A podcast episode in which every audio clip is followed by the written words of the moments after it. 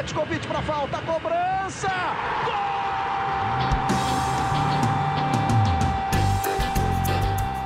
Está entrando no ar o podcast Sabe de quem? Do rubro negro, da nação, é o GE Flamengo.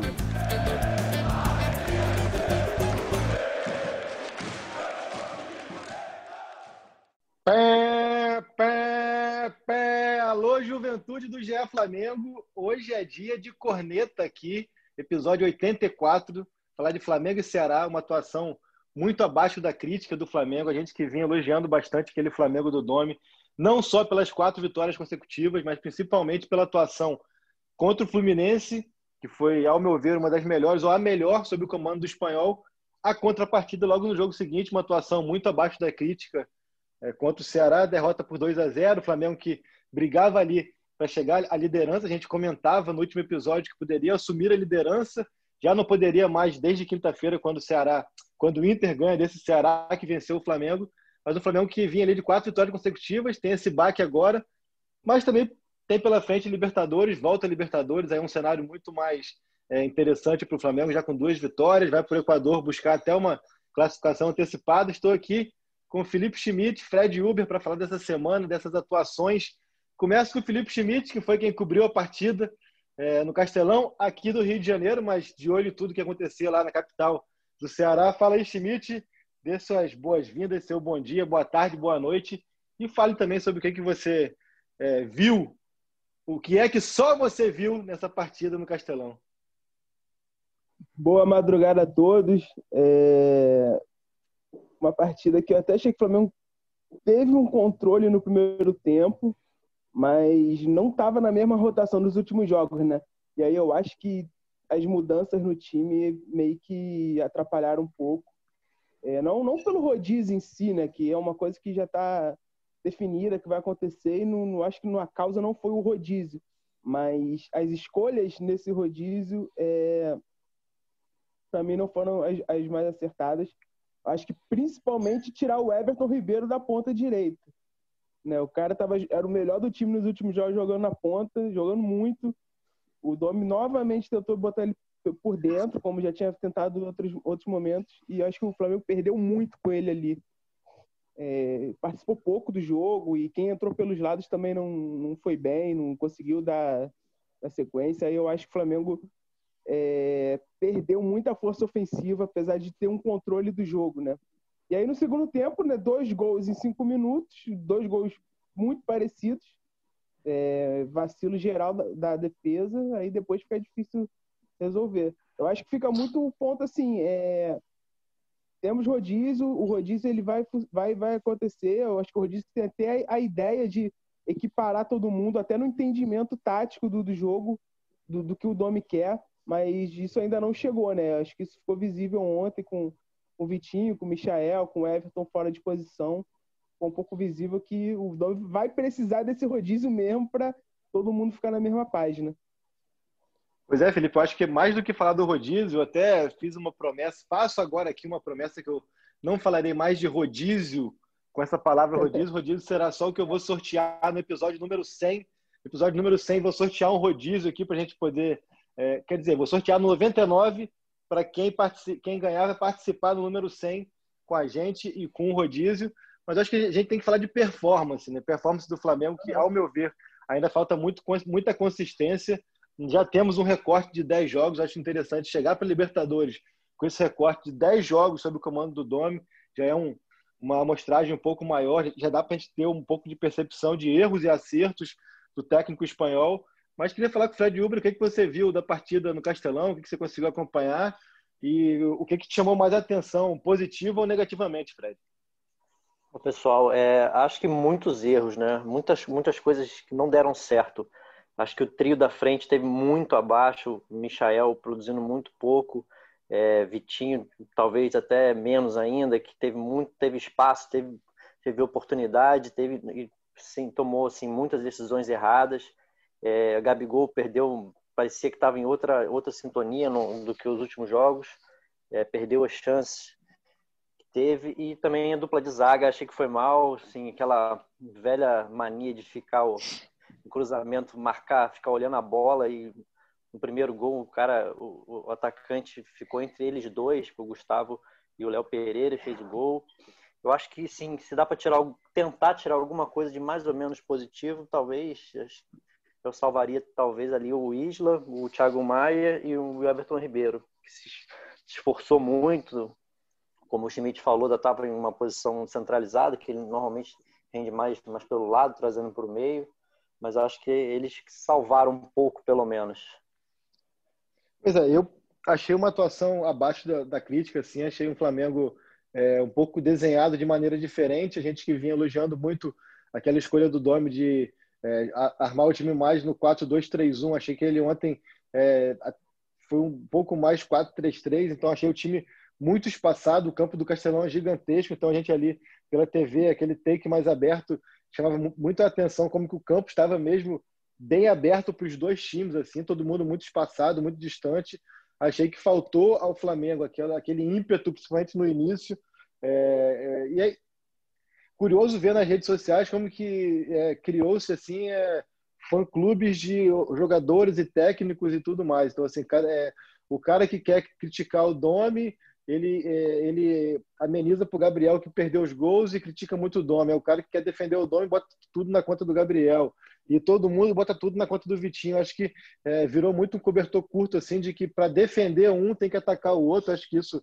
Claro que a gente tem um recorte muito pequeno aqui, esse recorte de rede social. A gente às vezes dá muita dá muito peso para isso, sendo que é uma torcida de 42 milhões de torcedores, aquilo ali é um, um, recorte muito pequeno, mas é o que a gente tem de feedback imediato ali durante e pós-jogo. E criou-se muito isso, assim, é, os que estão atacando o Dome e defendem os jogadores, ou os que, para defender o Dome, atacam os jogadores, sendo que eu acho que a gente tem que ter uma leitura macro da história. Assim. Eu acho que o Dome fez escolhas erradas, é, tanto na formação quanto na escolha das peças. Acho que os jogadores, mais uma vez, é, pecaram tecnicamente, mas cada vez mais a gente tem visto a incidência de erros técnicos quando o time joga no 4-3-3 muito maior do que quando joga no 4-2-3-1. Eu acho que isso passa pelo espaçamento, passa pela, pela distância entre os jogadores, passa pela dificuldade de compreensão de como se posicionar, de como executar as coisas. Acho que uma coisa está interligada à outra, porque são erros técnicos que a gente via muito do Flamengo no início do campeonato e que quando jogou naquela, naquela formação tática, onde eles estão mais próximos, isso foi muito minimizado. Acho que isso é, saltou muito aos olhos. A questão da defesa a gente vai falar bastante aqui mais para frente. Eu queria começando falar, falando do começar falando do Gabriel, que mais uma vez foi é, tema aí de, como eu disse, os defensores do Dome atacaram muito o Gabriel, falaram de gols perdidos, gols feitos. Eu particularmente não vejo como gol feito. Achei que foram duas chances, é, duas boas chances, mas não é isso de dizer que que foi gol, é, chance clara perdida. O Gabriel tem um, um defeito é, nas bolas aéreas, não é de hoje, então aquela bola ali, acho, acho que para um atacante poderia finalizar melhor, mas é, não é nada absurdo. E a segunda chance, eu acho já que seria é, um cara da capacidade dele, do nível dele, poderia cortar para a perna boa e chapar de canhota. Aí sim foi uma chance um pouco mais é, menos difícil. Eu queria que vocês falassem um pouco sobre isso, já que o Gabriel está é, tá sempre no alvo, assim, né? São cinco gols nos últimos seis jogos, não marcou ontem, mas é, há um bom tempo aí ele vem sendo alvo de críticas. Queria que vocês falassem a percepção de vocês a respeito dele. Primeiro o Schmidt e depois o Fred. Cara, é, eu concordo contigo. Eu acho que não foram chances pô, claríssimas, né? Se você pensar, as duas chances foram não foram no ponto forte dele, né? A cabeça e o pé direito. É, eu acho que ele não teve uma atuação ruim, ele se movimentou, buscou o jogo, saiu bastante da área até, mas eu acho que ele saindo da área ontem, ninguém preencheu o espaço ali que, que deveria preencher, como a gente viu, por exemplo, contra o Fluminense, né? Contra o Fluminense, pô, chegava o Gerson, chegava o, o Diego, chegava a Rascaeta, ontem não. É, então, acho que isso fez diferença. Não, não, acho que ele tenha ido tão mal, mas, claro, se ele faz um desses dois gols, que foram logo no comecinho da partida, é, a partida muda de história, né? muda de figura e tal. É, acabou sendo algo um pouco decisivo pro desenrolar do jogo, mas acho que não dá para crucificar o Gabriel por ter perdido esses dois gols. É, acho que foi uma, uma coisa, uma atuação ruim, mas, mas pontual, né? Já vinha numa fase boa. É, além da, das chances perdidas, também acho que não foi nada absurdas, tão claras assim. Mas acho que ele estava com dificuldade de dar, de dar sequência na jogada. Tem uma que ele tentou dominar a bola, ele, ele, a bola ficou e ele saiu, ele seguiu. É, não se entendeu nem quando entraram os outros atacantes, o Pedro e o Lincoln, melhorou muito para ele também, e não, não, mas não tanto por, culpa dele. O Pedro também acho que entrou meio fora de sintonia. O Lincoln atabalhoado também, fazendo escolhas totalmente é, erradas mas não dá para realmente não dá para crucificar o Gabigol foi um jogo e um jogo que o que todo o time coletivamente não, não ajudou muito ele também é, eu prometi aqui não falar mais de rodízio, mas eu queria falar um pouco da, desse elenco do Flamengo, das escolhas, principalmente. Assim, a gente é, virou meio que uma lenda urbana, meio que um senso comum, nem, nem uma lenda urbana de que o elenco do Flamengo titular e reserva são quase do mesmo nível e tudo mais, e pode trocar e muda pouco. Eu particularmente acho que a única posição onde você muda e, e, e, não há perda técnica, é ali aquela posição, como já falamos aqui, de, de volante, que eu acho que você pode trocar os três ali, rodar os três e a, a, diferença é muito pouca. E acho que o Pedro também, o Pedro quando entra é, dá muito conta do recado, então acho que a posição de comando de ataque, quando você troca, você consegue manter o nível. Só que eu acho que é, a questão das trocas constantes, quando você tem uma, uma um déficit técnico tão grande como eu percebo para é, particularmente, de Isla para Mateuzinho, de Rodrigo Caio para qualquer um dos outros, de Felipe Luiz para René. Por mais que eu acho que o René cumpra uma função, mas é muito mais burocrático. Quando você troca ali de Arrascaeta e Ribeiro para Diego e Pedro Rocha, ou você troca para Vitinho, troca para Michael, acho que a diferença é muito grande para que essas trocas sejam quase que obrigatórias. Assim, acho que está é, tá na hora já de refletir um pouco sobre isso, não pelo, pelo descanso por si só. É, acho que a questão é perceber que quando você troca, a sua queda técnica é considerável e a gente tem visto cada vez mais isso. Assim. É, eu vim aqui já elogiar o Michael em alguns momentos, muito, muito mais por entender que a gente é, deve é, ter o parâmetro do Michael, o que a gente pode esperar dele. E é aquele futebol ali meio que aquele salseiro, aquela correria, mas é muito pouco para um nível técnico de um Flamengo. O Vitinho é um cara que a gente está aqui há dois anos debatendo por que, que o Vitinho não engrena. Assim. Então, é uma coisa que ele já teve todas as chances com todos os técnicos em todas as posições. Então, é, realmente achei ontem ele muito apático. Tem uma bola que ele recebe, acho que do Arão na esquerda ali, uma bola que, que ele gosta da, da, daquele tipo de jogada, com muito espaço. Ele tinha muito espaço para escolher, para conduzir, para escolher, para pedalar. Ele faz uma coisa ali banal, óbvia. Ele corta para dentro e chuta em cima do zagueiro. Enfim, eu acho que esse lance representa muito como que ele está é, sem confiança até. E outras peças, como nós já falamos aqui, a queda técnica é muito grande. assim. Então a gente entende, respeita e aprendeu a, a, a, a entender, a respeitar que essa questão do nome ele é a favor do, do descanso e tudo mais, mas a diferença técnica de, entre muitas peças ali é muito grande. Isso começa a pesar também, né? Eu acho que assim o Flamengo poderia ter mais um meia sabe? Um meia mesmo para ser para revezar com o Arrasca e com o Everton Ribeiro.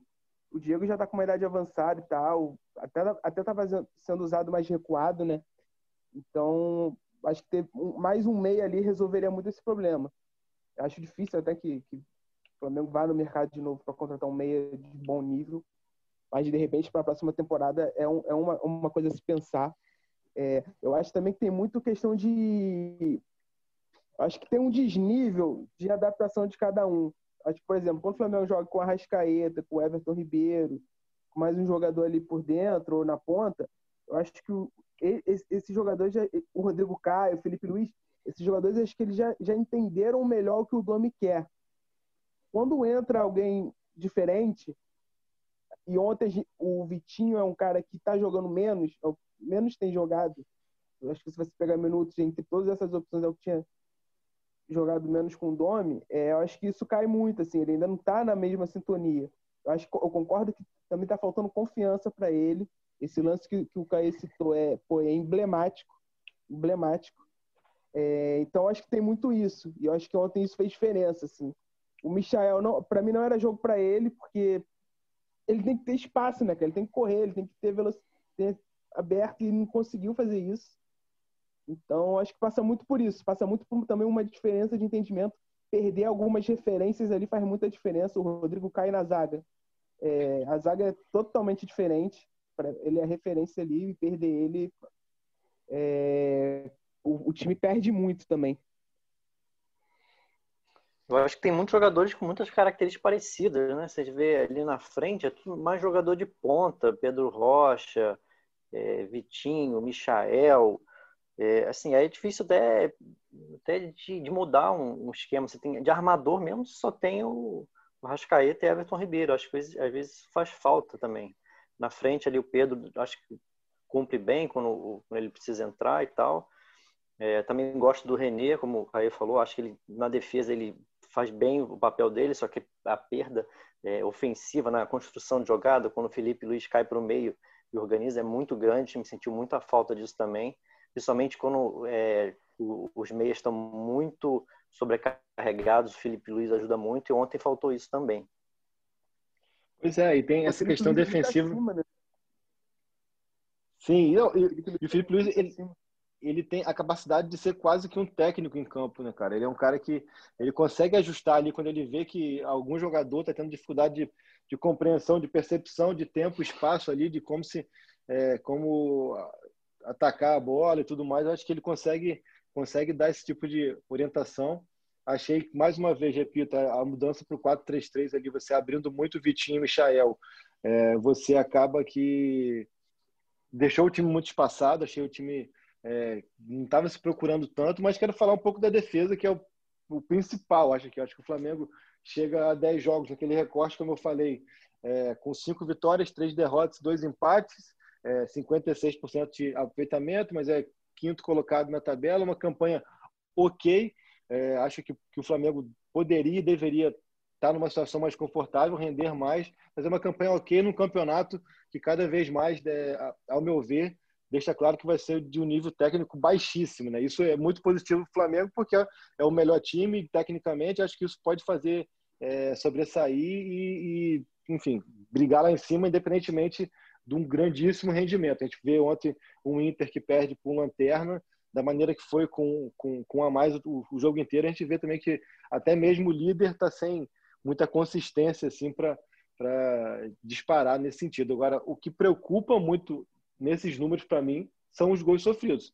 É, é, é, o time que chega agora aí na décima rodada com saldo zero, 13 gols sofridos, 13 gols marcados, se não me engano, vou até conferir aqui, né? É isso mesmo, você sabe de cabeça? É, tava com dois, dois negativos, é isso tava mesmo. Tomou dois, tá com. Exatamente. É, tá não, tá, com tá, com, tá com saldo zero, sim, mas são.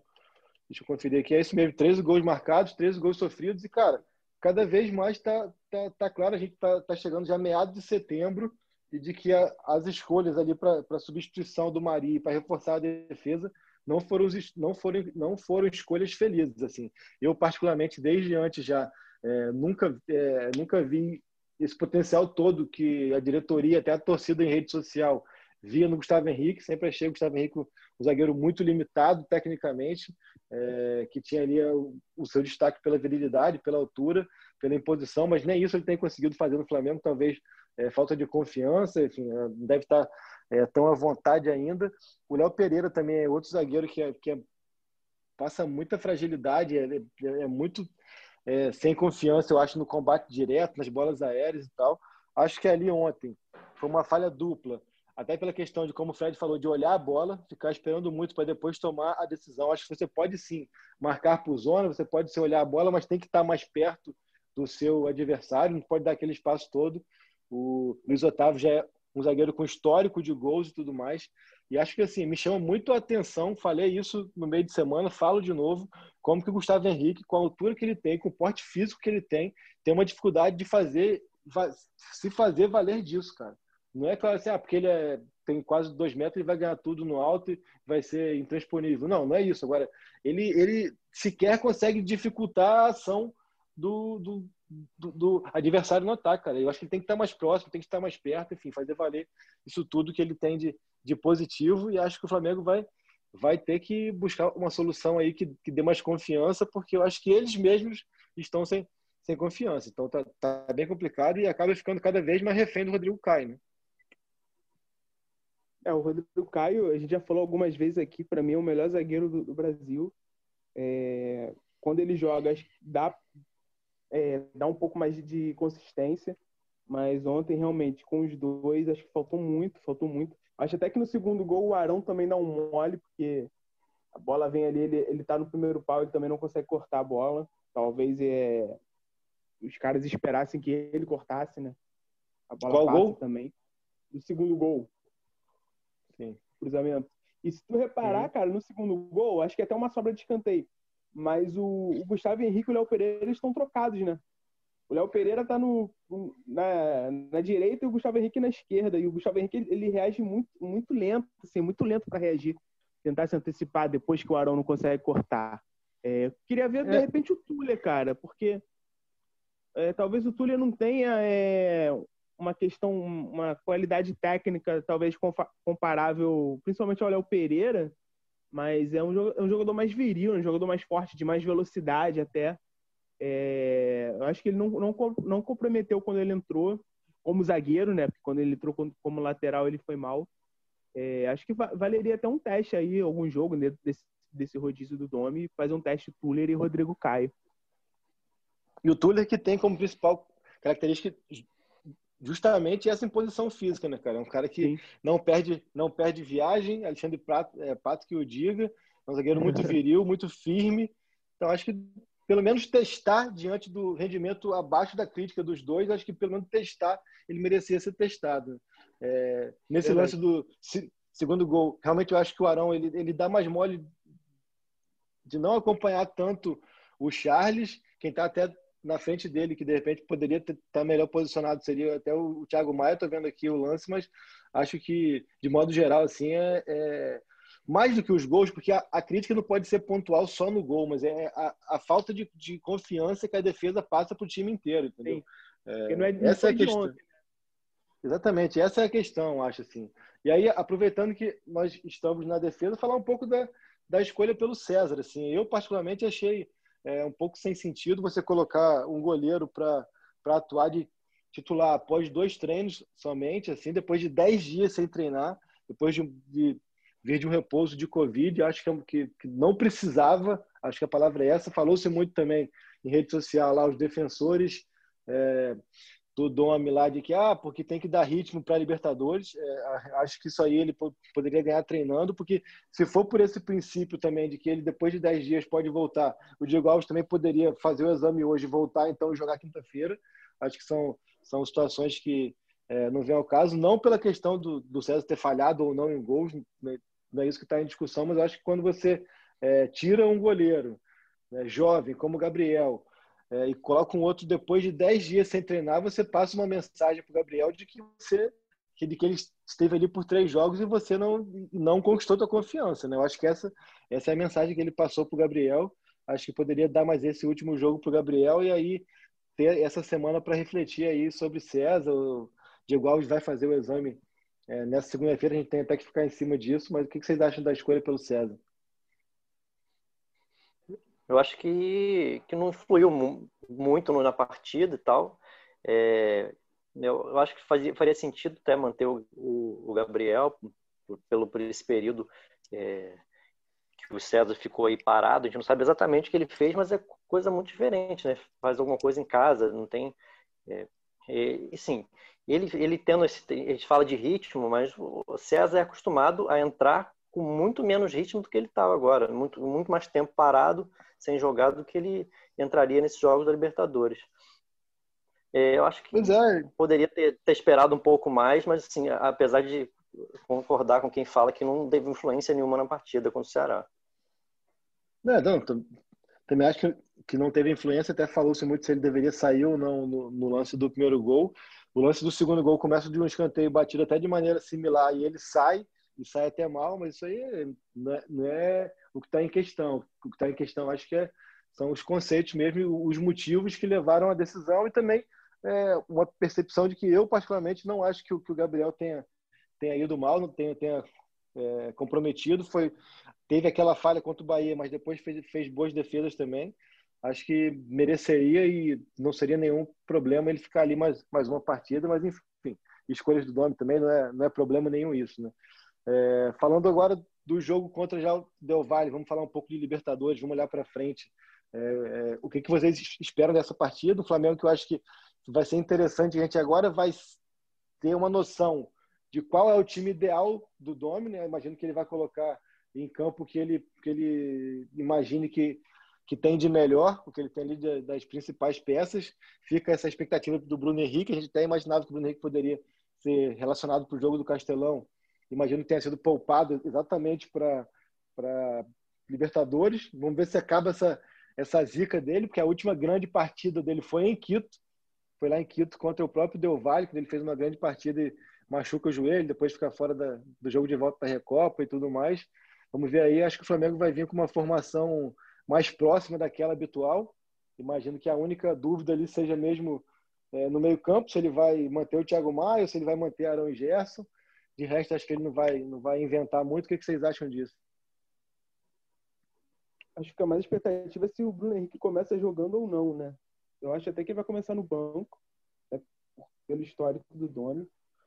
É, é um, você falou, é um ponto assim, um ponto de virada, né? Um ponto assim para entender melhor como o Domi vê esse time, tendo todo mundo à disposição. É, acho que só não vai ter de repente o Pedro Rocha e o João Lucas, né?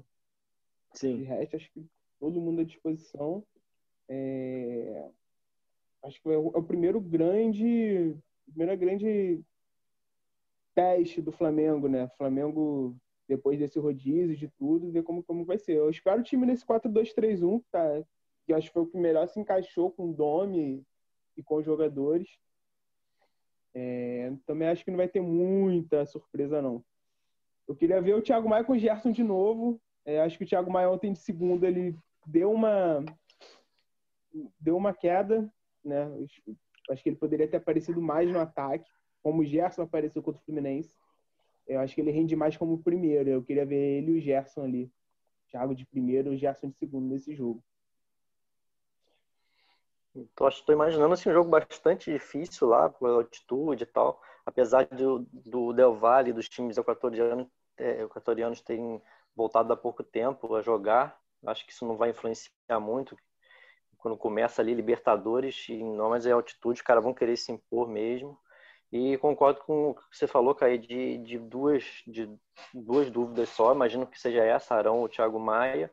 E na frente, eu meu palpite é que se, se o Bruno Henrique não puder, se ou, ou, optar por não começar com o Bruno Henrique, eu, eu imagino que ele vai fazer alguma coisa mais parecida com o que ele fez com o Fluminense, com, com o Diego, de repente, no, é, no meio também, tentando é, povoar mais meio campo, tá mais um jogo que vai exigir muito fisicamente dos jogadores o meu palpite seria esse, se o Bruno Henrique não puder jogar.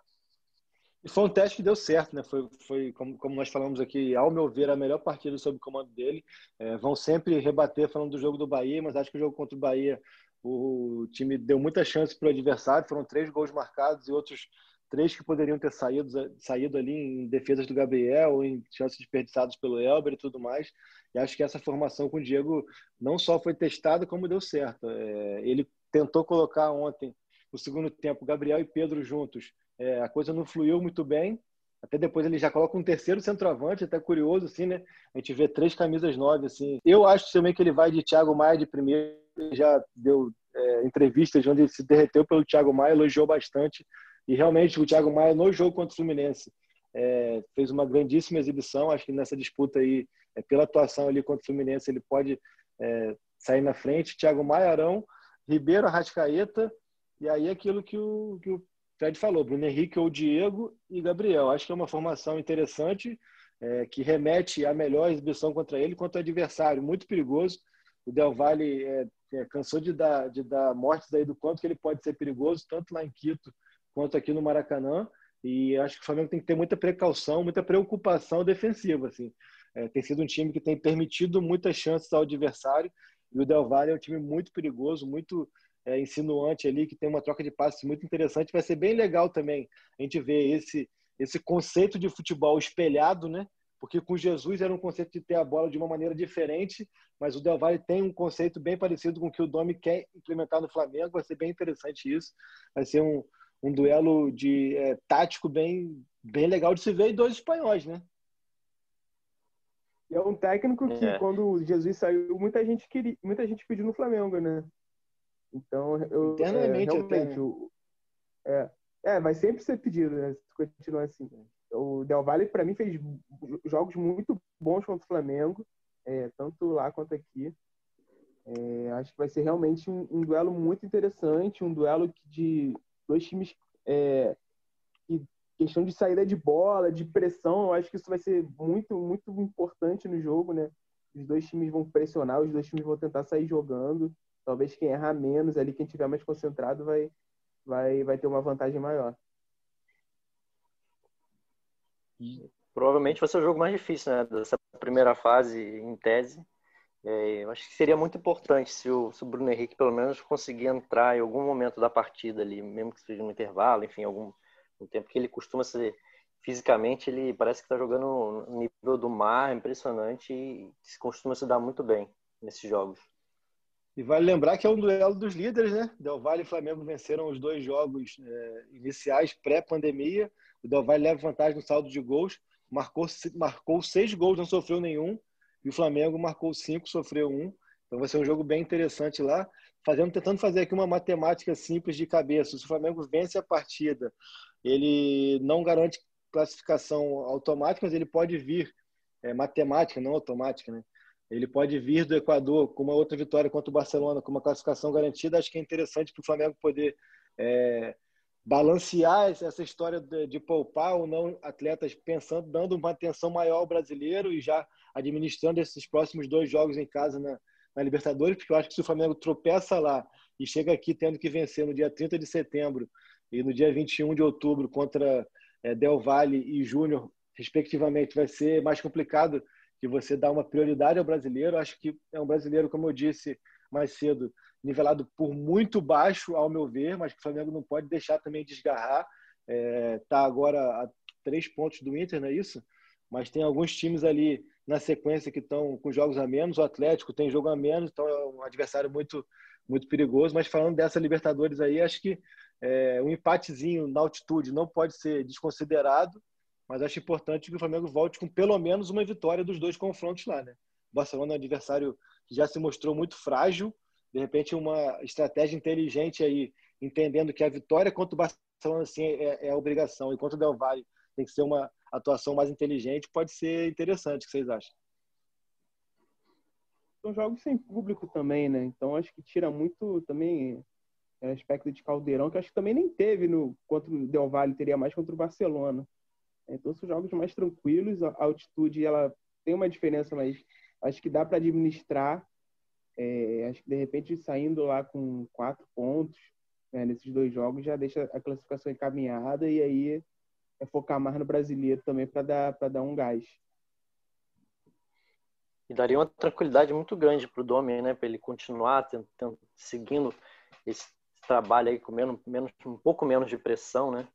acho que seria muito importante. Acho que quatro, óbvio que os seis pontos, duas vitórias seria perfeito, mas acho que quatro pontos encaminharia muito a, a classificação do Flamengo. É, e pensando agora a longo prazo, para encerrar nosso episódio aqui, eu acho que o Flamengo ainda carece de consistência, né, cara? Eu acho que são, como a gente falou, um recorte de 10 jogos, a gente, a gente viu, viu muita coisa aí, viu altos e baixos do Flamengo, viu derrotas marcantes como para o Atlético Goianiense, viu vitórias é, com futebol de videogame como contra o Bahia, um futebol mais, mais bonito e vistoso contra o Fluminense. Acho que oscilou muito. Acho que falta esse Flamengo consistência e o tempo está passando. E o que, que vocês acham disso aí? Acho que o Flamengo no brasileiro vai brigar lá em cima é, por ser um, ter um elenco muito bom, por ser um time muito bom. O elenco, como eu falei, para não dizer aqui, ah, tá falando que o elenco é bom, mas acabou de falar.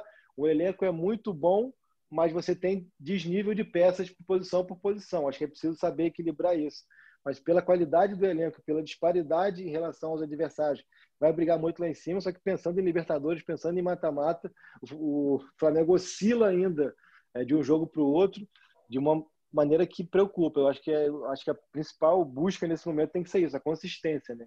E até que ponto essa consistência passa por você ter um time, pelo menos uma cara, ou por você continuar rodando tanto a equipe. Né? Eu acho que esses jogos da Libertadores vão ser um teste bom, né, para saber em que nível o Flamengo está internacionalmente, né? Eu acho que ainda é um processo, são 10 jogos, é, a gente já conseguiu ver algum, algum tipo de evolução. Acho que dá para melhorar muito mais. Acho que se, se seguir assim, vai chegar. É, eu, vou, eu vou voltar a falar o que eu falei no começo, que eu acho que ainda tem alguns jogadores que ainda precisam se adaptar melhor. E aí é, um, é uma curiosidade, né? eles precisam se adaptar melhor e o, e o, e o Domi roda o elenco justamente para que esses jogadores tenham mais ritmo, tenham mais entendimento. Então, acho que esse, esse próximo mês, talvez, a gente tenha uma ideia melhor de para onde o trabalho está indo. É, eu, acho, eu considero que ainda está no início, está tá ali no, no, no, fim do início, né? Então, acho que esse próximo mês, a gente, eu espero um time que já comece a, a se acertar mais, é, que tenha um entendimento melhor e, e, seja mais consistente. Acho que falta muito a questão acertar a questão da defesa, é, a questão também da pressão alta, que a gente viu em alguns momentos, mas a gente não vê com tanta frequência como era com, com o, o time do Jorge Jesus, por exemplo. E acho que foi uma coisa que fez muita diferença para o Flamengo ser vencedor. Eu acho que são coisas que ainda podem ser ajustadas é, eu espero que nesse próximo mês é, tenha uma evolução nesse sentido para ter uma ideia melhor do que, que, o Flamengo pode fazer, não só no brasileiro, é, que aí acho que entra muito essa questão técnica que você falou do elenco, mas na Libertadores, né? E aí, Fred, o que você é, acha? o time vem, vem, em evolução, né? Esse jogo deixou uma impressão ruim, mas assim, esperar que tenha sido um, um, um jogo fora da curva ali até para pela, pela, pela quantidade de jogadores importantes que ficaram fora, né? Não só o número de jogadores foi alto, mas jogadores importantes que ficaram fora. É, vamos ver, falta, falta essa consistência aí. Interessante saber o que, que vai, que o Domi vai fazer também nesses dois jogos. Mas será que ele vai repetir a, a maior parte, grande parte do time nesses dois jogos? Sei, é interessante saber, mas acho que de qualquer forma o Flamengo vai ser, vai brigar em cima é, no brasileiro, vai vai ser muito forte na Libertadores, mas é, o que você falou também, eu acho que, que é preocupante por enquanto ainda pela essa oscilação em campeonato mata-mata. Assim. Se tiver num dia ruim, pode um trabalho inteiro, uma, uma um planejamento inteiro pode é, ser prejudicado por, um, por causa de um dia ruim com, com o time estando ainda meio frágil nessa, nessa evolução. Né? Um dia está bem, um dia está mal, e eu acho que isso que é preocupante. Pois é, eu consigo ver a evolução, eh, se a gente pegar como referência ali até do jogo do Atlético Goianiense para cá, porque eu até achei a partida contra o Galo uma exibição interessante e tal, e eh, foram muitos gols perdidos. Eu consigo ver uma evolução, mas eu não consigo é, enxergar essa evolução tão, tão é, de maneira consistente, voltando à palavra, o que, o que deu uma segurança como poderia ser com 10 jogos. Assim, eu, eu repito, vi uma, uma, exibição muito boa contra o Bahia, mas que você permitiu que o adversário fizesse três gols e criasse outro número grande de chance, e você viu uma, uma exibição muito boa contra o Fluminense. Agora, contra o Fortaleza, foi, foi uma vitória que eu achei ali que foi uma vitória achada no final, segundo tempo muito abaixo da crítica, o início muito bom, de 10, 15 minutos e depois um jogo ruim demais como para os dois, dois times. Acho que o Fortaleza encaixou muito bem a marcação e, e, e, se prendeu aquilo. Acho que contra o Santos foi uma partida também muito aberta, mas não gostei do formato, da forma que o time atuou. Contra o Curitiba, enfim, acho que é uma evolução. Está é, é tá evoluindo sim, não está parado, nem está andando para trás, mas acho que é muito pouco ainda. Eu peguei aqui alguns números do Del Valle para a gente encerrar, e são números que chamam a atenção. São, se o Flamengo fez, nove, fez dez partidas, eles fizeram nove partidas eles têm seis vitórias, três empates, e agora que chama atenção, são 24 gols marcados e 13 sofridos. O Flamengo tem tido dificuldade defensiva, é bom ficar atento. O Del Valle venceu ontem o Delfim por 4 a 2 em casa, vinha de uma outra vitória contra o Deportivo Cuenca por 3 a 1 empatou com o Emelec 2 a 2 venceu a LDU por 2 a 1 fora de casa, lá em Quito também, venceu o Guayaquil por 3 a 0 aí tem um empate por 1 a 1 com o Alcas, uma vitória por 1 a 0 contra o, o Clube Deportivo Técnico, tem um 4 a 4 contra o Macará e tem um outro 4 a 2 contra o Nacional. É um time que a gente já conhecia e está claro que voltou da pandemia com aquele futebol aberto e se jogando para cima do adversário. Vai ser um jogo bem interessante, pelo que a gente está vendo aqui de performance do Flamengo e pela, pela performance recente do Del Valle. Vai ser um jogo bem aberto, expectativa aí de placar de placar. Quem gostar de uma apostazinha pode botar lá aquele número de gols, over 3,5, over. É, porque o negócio parece que vai ser interessante. Então é isso, a gente é, fica essa expectativa aí para essa volta da Libertadores, para um Flamengo testado no outro nível, no outro tipo de, de ambiente. O primeiro jogo do Domi na carreira dele. É, na altitude, uma novidade também. Acho que vai ser muito importante o quanto que o staff e o DM vão, vão dar de subsídio ali para que ele tome a decisão da escalação e de mudança e tudo mais. Mas é isso, o Flamengo que é, segue evoluindo, mas ainda passo de tartaruga. Queria que vocês dessem suas considerações finais. Fizemos hoje um episódio aqui muito mais sóbrio, né? Muito mais tranquilo, mais sóbrio. O que, que vocês estão. Todo mundo de mancetinho. Um pouco de, um pouco de ressaca né, da, da, derrota, né? É, eu acho que o Flamengo evoluiu mais na parte ofensiva do que na defensiva. Eu acho que ofensivamente o time já se, já se entende mais, se conhece mais. Eu acho que deu, deu uma melhorada. Acho que vale muito ainda essa defesa aí, acertar essa defesa para ter um, um salto né, de qualidade. Mas vamos ver, é jogo de Libertadores, tem altitude, tem, tem vários fatores também, tem a volta de muitos jogadores, vão dar mais opção, então acho que, que dá para dá para sair de voltar do Equador aí com, com essa classificação encaminhada. É, expectativa aí, que, como o Schmidt falou, né, que a defesa melhore, né, que se, se imponha mais. O, na curtíssima entrevista que o, que o Domi deu depois do jogo o Ceará, ele é, falou sobre isso, de bola parada. Enfim, engraçado é que ele, que era, quando era do, do Guardiola, ele, faz, ele também era um dos responsáveis por, esse, por essa preparação para a bola parada, né? Então, é, vamos ver se o time melhora também nisso. E, bom, é uma oportunidade também de, de dar uma resposta à altura, né? No jogo, é, jogo mais importante, aí, talvez mais difícil da primeira fase, se o time der uma resposta à altura, entrar com uma, com uma, com uma postura de Libertadores mesmo, der uma resposta legal, se fizer uma vitória importante, acho que vai, é, vai pode ser tem um marco né, para esse início do trabalho do Domi e ser importante para o Flamengo também, na sequência. Então, é isso aí, encerrando aqui, eu acabei esquecendo de chamar a participação do nosso amigo internauta. Eu vou falar aqui o nome da galera que mandou mensagem. Estava aqui dando uma lida, muitos temas já foram abordados.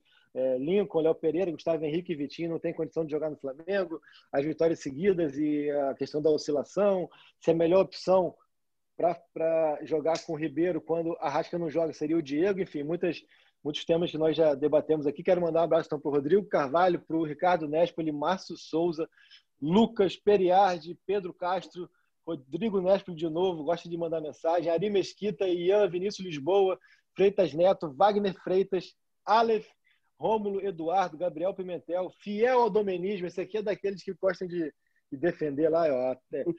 Então, o que, que eu falei mais cedo aqui, ó? Fiel ao domenismo, Gabriel Barbosa, ainda tem cacife para ser titular absoluto do Flamengo, é isso aí. Aí vai defender o Dome, os caras começam a atacar o Gabriel, é isso aí. O Sávio, o Vitor Soares Lopes, o Rafael Oliveira, o violonista do Titanic, interessante, também correto Gabriel. Gabigol tem na finalização, é normal comer feijoada antes dos jogos? É, Leandro Alves, Arthur Valpassos, Elden, Rainer França, Cadu Santos, Freitas Neto e etc e tal de novo, Heitor Cândido, Eduarda Sem Maria está casada, cada, cada nick aqui que é bem interessante, Flávio, Ricardo Rodrigues, Alisson Santos, Márcio Souza, Coast to Coast Brasil. Não é isso que nem é jabá, não, né? É, Lucas, Márcio Souza, Amaral, Miranda, se foi, já era. Vamos embora, valeu, pessoal. Eu só quero que o Flamengo jogue mais próximo, mais próximo, assim que tem dado certo. Achei o time contra o Ceará muito espaçado, mas é, é só uma partida. Vamos ver contra, contra o Del Valle, um jogo muito interessante, altitude. Estou é, bem curioso para a gente ver essa, essa partida de quinta-feira. Valeu, Fred, valeu, Schmidt. Até sexta de manhã Valeu, cedinho. Vamos acordar sexta cedo de novo. É, Eita, o jogo é tarde, hein, cara. Sexta-feira cedo tem futebol. Espero vocês aqui no Aterro do Flamengo para a gente gravar um podcast. Tamo junto, grande abraço, valeu. Valeu.